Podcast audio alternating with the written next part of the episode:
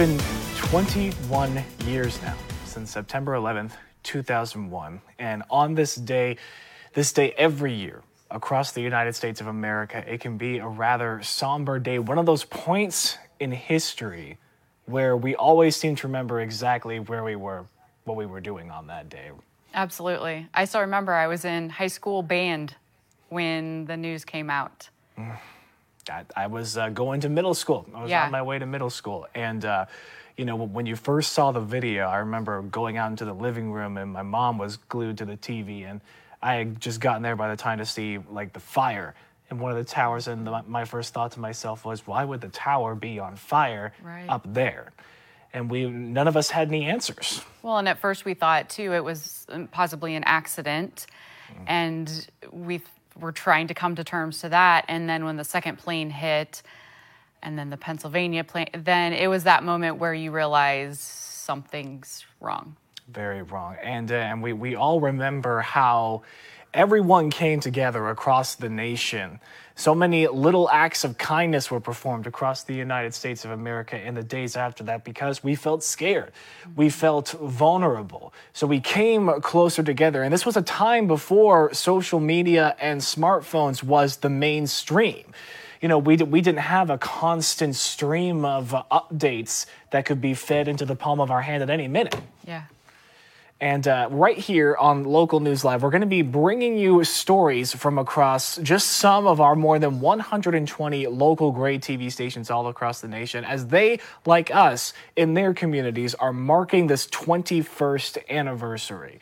And uh, we're now going to take you to one of those stories right now. Both uh, my producer anchor, Alicia Myers, and myself will be going back and forth showing you these stories. Now, we begin at the very first story that we're going to be bringing you right now comes from our Gray TV station WBNG in Binghamton, New York. A New York National Guard Master Sergeant reflects on time spent at Ground Zero. We're going to take you out to that story now. the day filled with tragedy. But on that day and the weeks following, it was also filled with those wanting to help and serve. More than two decades later, a local master sergeant in the New York National Guard is reflecting on his time at Ground Zero. This is his story. September 11th, 2001. It's a day Master Sergeant Peter Hyland will never forget. I was working for the Bank of New York uh, down in Lower Manhattan. I was worked across the street from Seven World Trade Center, and I was coming out of the, the, subway when the first plane hit, and I saw this the fireball from the second plane hit. His first instinct as company commander with the 69th Infantry in Long Island was to help, but knew his first responsibility was getting his staff to safety. The roads in some places were like packed like Times Square and, and on New Year's Eve, and no one was moving, and everyone was just uh, staring at, at, at the the tower. Um, when the, the South Tower fell, it was just it became pandemonium. Once we got out, uh, we were we got hit by the falling of the North Tower, and like we ran into like a, a deli just to get away from all the dust cloud. It was nerve-wracking. It was it was scary. Hyland made his way to the battalion headquarters and eventually to his own armory in Freeport, Long Island. In the middle of the night, they got on trucks and drove into the city where they would remain on and off for a number of weeks. Their main role was security in and around Ground Zero. It was 12 hours on, 12 hours off. surrounded by those looking for their missing loved ones while worrying for their own. My mother worked in the same building, and I saw her as we were evacuating, and I didn't hear for her, from her for three weeks. The tragedy hitting hard for one of his fellow soldiers. His father worked at the Trade Center. He was found, he had fractures, um, and he was pulled out. Uh, his uncle also worked at the Trade Center, and he was unaccounted for. And I found him breaking down, and I just talked to him, and I was trying to send him home. And he said that his uncle would want him there, and he stayed. Hyland says looking back on his years of service, the National Guard has allowed him to serve his community in its toughest moments and has also given him a family. There is a bond, and it, it, it's, it's a second family. And I know one day when I retire, it's, this is one family I'm really going to miss. To learn more about the New York National Guard's efforts on and after September 11th, 2001, including interviews and photographs, we will have a link on our website, WBNG.com. All right, great story there. Uh, looking back, well, for a Wisconsin woman, she was a teenager when her father died in the World Trade Centers. Now she's a mom with three kids. She's also fighting for the victims and their families. She's hoping to receive payment from the Victims of State Sponsored Terrorism Fund. She even plans to go to D.C. to fight for families' rights. Let's go to WEAU in Wisconsin to hear her story. It's 21 years since that fateful morning in 2001, which changed our country and the world. More than 3,000 people lost their lives in the September 11th attacks. Countless more still live with the loss of a loved one. WEAU's Max Cotton spoke with an Eau Claire woman whose father died that day about her ongoing fight for compensation. Danielle, Angela Mistruli lives in Eau Claire now, but she grew up in New York. Her father, Joseph, was a carpenter working in a restaurant on the 107th floor of the World Trade Center's North Tower on September 11, 2001. He never made it out of the building. Now, She's fighting to make sure she and her fellow widows and children of 9 11 victims get the justice and compensation they feel they deserve. September 11, 2001 was like any other Tuesday morning for then teenager Angela Mistruli until it wasn't. Her father, Joseph, was called into work. He wouldn't come home. He was a wonderful man, a very loving, caring man. He was not a man of many words, but his actions were what mattered, and he showed up whenever you needed him to. Calling him her rock, Mistruli says at first it was hard to believe he was gone, even though she logically knew it'd be nearly impossible for him to survive since he was above where the plane hit. She held out hope for a miracle. It took me a long time to come to reality with the fact that he was gone. Um, I did not want to I didn't want to entertain that reality because that reality was a world that I just didn't want to be in. In the 21 years since she entered that reality, Mistruli's world has turned into a new cause. She is hoping to receive payment from the Victims of State Sponsored Terrorism Fund, which pays families of people who died in attacks. It was for a place for all victims to be able to go with their court awarded judgments and receive equal and fair compensation. There was one problem for victim spouses and their kids. Many previously participated in the 9 11 Victims Compensation Fund, which awarded money to families in the years following the attack. They were barred because of a non economical award payment that was received in the VCF fund. Though Congress recently allowed them to start collecting on their judgments, a Government Accountability Office report from last year says they should get catch up payments for the years they weren't eligible. Mistruli says to get that money, they need Congress to fund it, which is in the neighborhood of $3 billion. There are many ways that this can be done. We just need Congress to be open minded and get this done.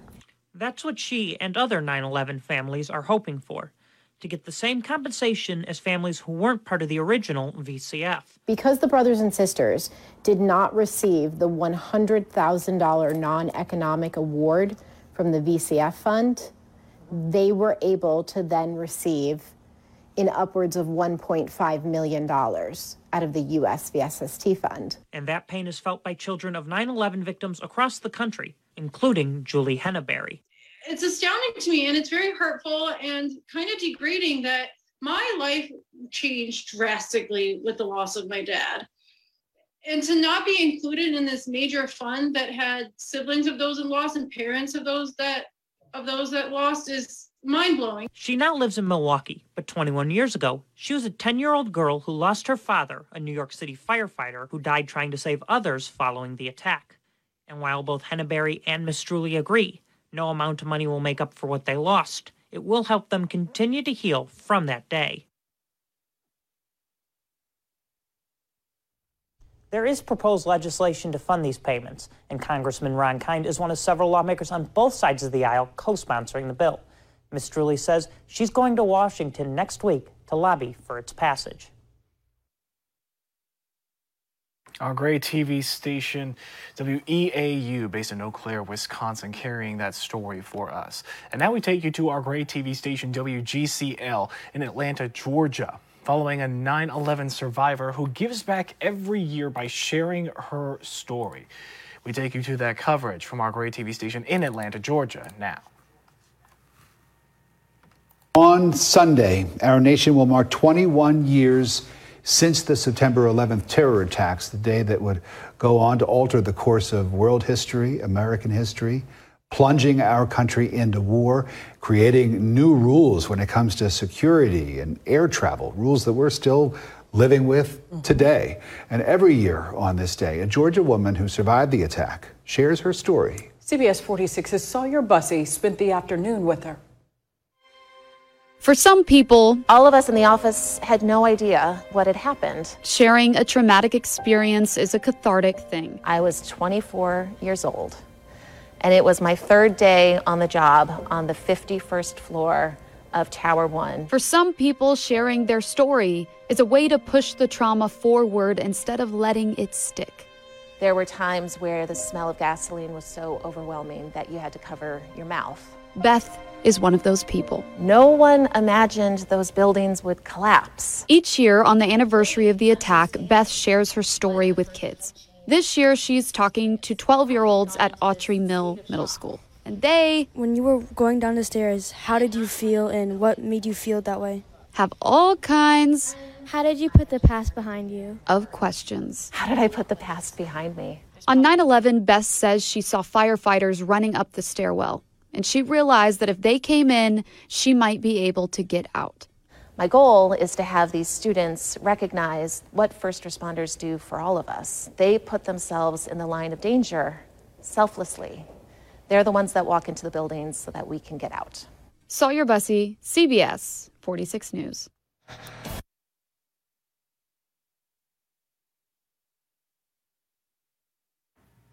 Our coverage on 9 11 takes us now to the Cincinnati, Ohio area.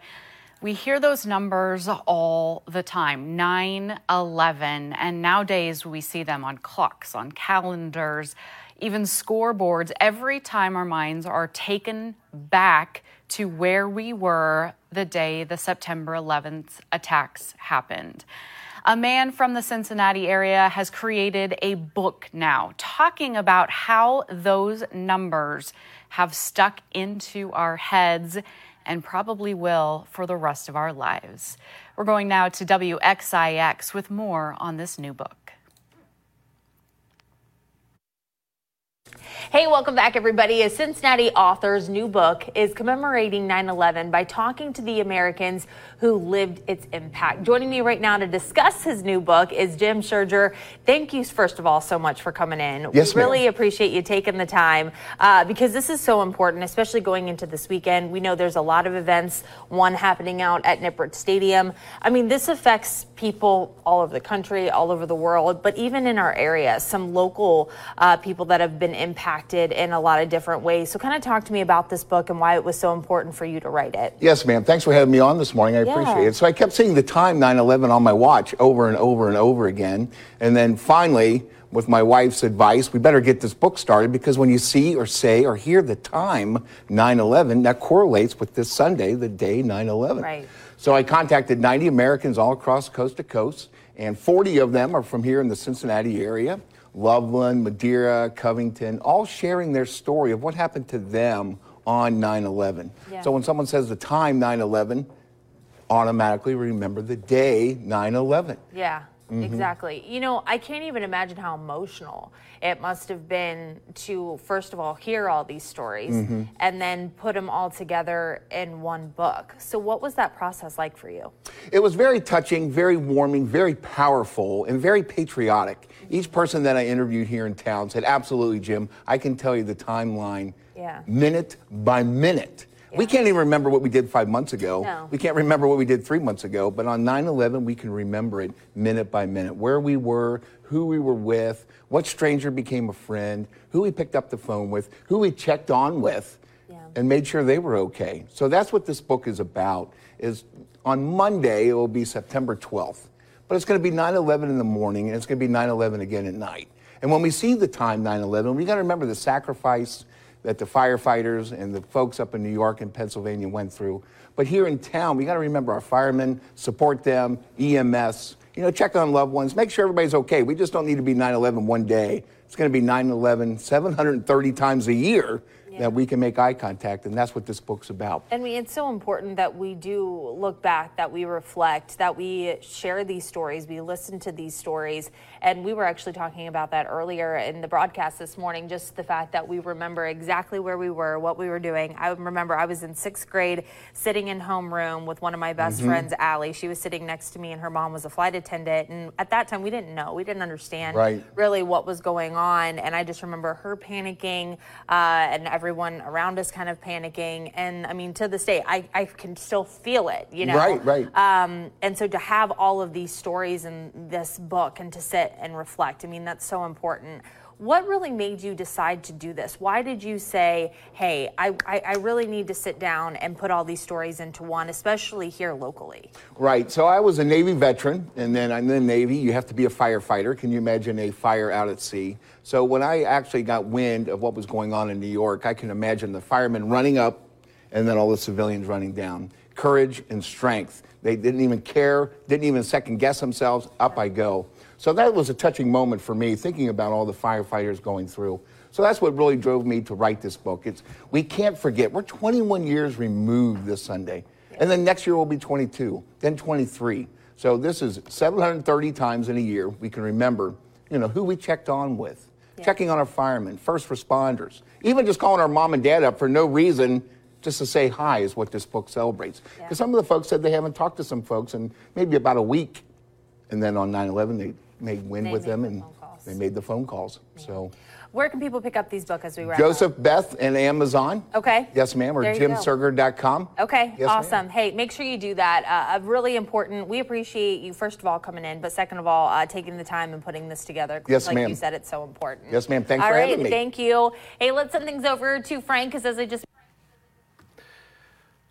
interview done by our very own WXIX in Cincinnati, Ohio, talking about the importance of those numbers in our lives. And you often see videos of firefighters doing climbs, climbing steps, climbing stairs, even if it's climbing the stationary stairmaster at a gym in their full firefighter gear to honor all the firefighters who lost their lives on September 11, 2001. And that was the same for our Gray TV station KKTV in Colorado Springs, Colorado, showing us how firefighters were climbing one particular incline to honor the victims. We now take you to that story. From all across the nation are coming here to southern Colorado to honor the 343 firefighters who died in New York. Today marks 21 years since the 9 11 terrorist attacks. 11 News reporter Brian Schrad joins us live. Brian, organizers tell us climbing the incline is the best way to honor the victims. And Samantha, they are going to be climbing the 2,700 steps of the Manitou Incline this morning, and I'm not alone. I'm here with RJ to talk all about it. Of course, thank you so much for being here with me this morning. I know before this, we were talking about you flying here from New Jersey. and I know there's other people here from across the nation as well. Just talk about how this is all going to work. I know you're going to be carrying gear to the very top. Yeah, so flying in, uh, it, it promotes solidarity. It promotes a, uh, a connection and a bond with our other brothers and sisters in the fire service that we rely on every day to save our lives, save each other's lives on top of that. Um, but yes, we are wearing full gear, 60 pounds plus. We will be climbing up, we will be stopping, we'll be going slow. Um, yeah. So, what does it mean to you personally to be able to be here and also climb it for those victims who did lose their lives 21 years ago today?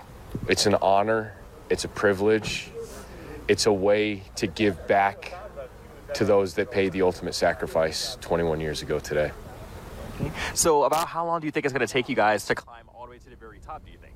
Uh, the lucky question I get every year. Uh, probably about two hours. We take it slow. Given our conditions, we are outside. It is a little cold today, so we might not have as many issues, but the heat really is what gives us our issues. So probably about two hours. Perfect. Thank you so much, of course, for being here with me this morning. And a reminder to everyone that's out there, the incline is closed until 9 a.m. for those who are just trying to come out and climb it because these firefighters are going to be climbing the incline this morning. Reporting live in Manitou Springs, Brian Sherrod, KKTV 11 News. All right. All right, firefighters climbing to the top of the Manitou Incline in the Colorado Springs area. Meanwhile, in Virginia, one fire department walked more than two miles to honor fallen heroes of 9 11. And once again, they did it with all their gear on their bodies. WDBJ takes us there. Rocky Mount Fire Department hosted its 9 11 memorial walk for the second time this morning. Multiple first responders from different agencies walked more than two miles to remember those who lost their lives.